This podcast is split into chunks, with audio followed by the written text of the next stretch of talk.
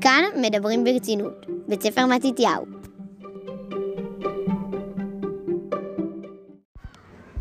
הידעתם שפליטה של מזהמי אוויר הם סכנה פוטנציאלית לאדם, לחיי הצומח ולסביבה? חלק מהמזהמים מגיעים ממקורות טבעיים, אך רובם הם תוצאה של פעילות האדם, למשל, ייצור אנרגיה, תחבורה, תעשייה וחקלאות. מה באמת? יש כזו אחריות של האדם?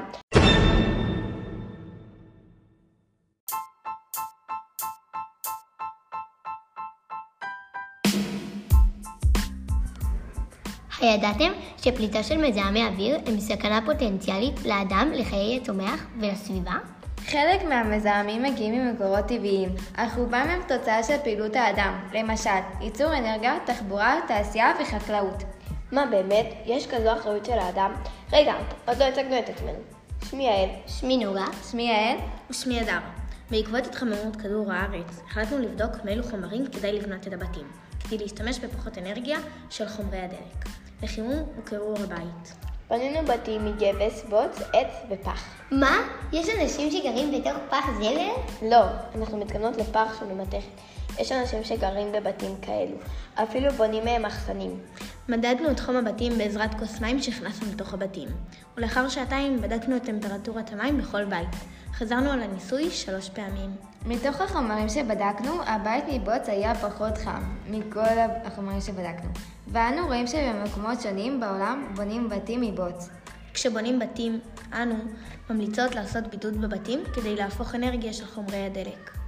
היינו רוצים לבדוק איך משפיע צבע הבית על הטמפרטורה שבתורו, ועוד כל מיני מאפיינים. אנחנו מקוות שהניסוי שלנו יעזור לאנשים לבנות את ביתם. ביי! ביי ויש!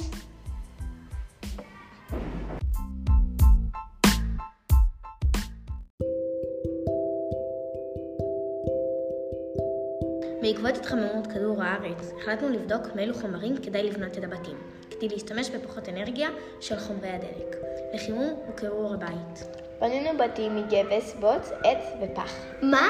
יש אנשים שגרים בתוך פח זבל? לא, אנחנו מתכוונות לפח שהוא ממתכת.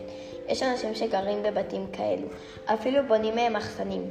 מדדנו את חום הבתים בעזרת כוס מים שהכנסנו לתוך הבתים, ולאחר שעתיים בדקנו את טמפרטורת המים בכל בית. חזרנו על הניסוי שלוש פעמים. מתוך החומרים שבדקנו, הבית מבוץ היה פחות חם מכל החומרים שבדקנו, ואנו רואים שבמקומות שונים בעולם בונים בתים מבוץ. כשבונים בתים, אנו ממליצות לעשות בידוד בבתים כדי להפוך אנרגיה של חומרי הדלק. היינו רוצים לבדוק איך משפיע צבע הבית על הטמפרטורה שבתורו, ועוד כל מיני מאפיינים. אנחנו מקוות שהניסוי שלנו יעזור לאנשים לבנות את ביתם. ביי! ביי ויש!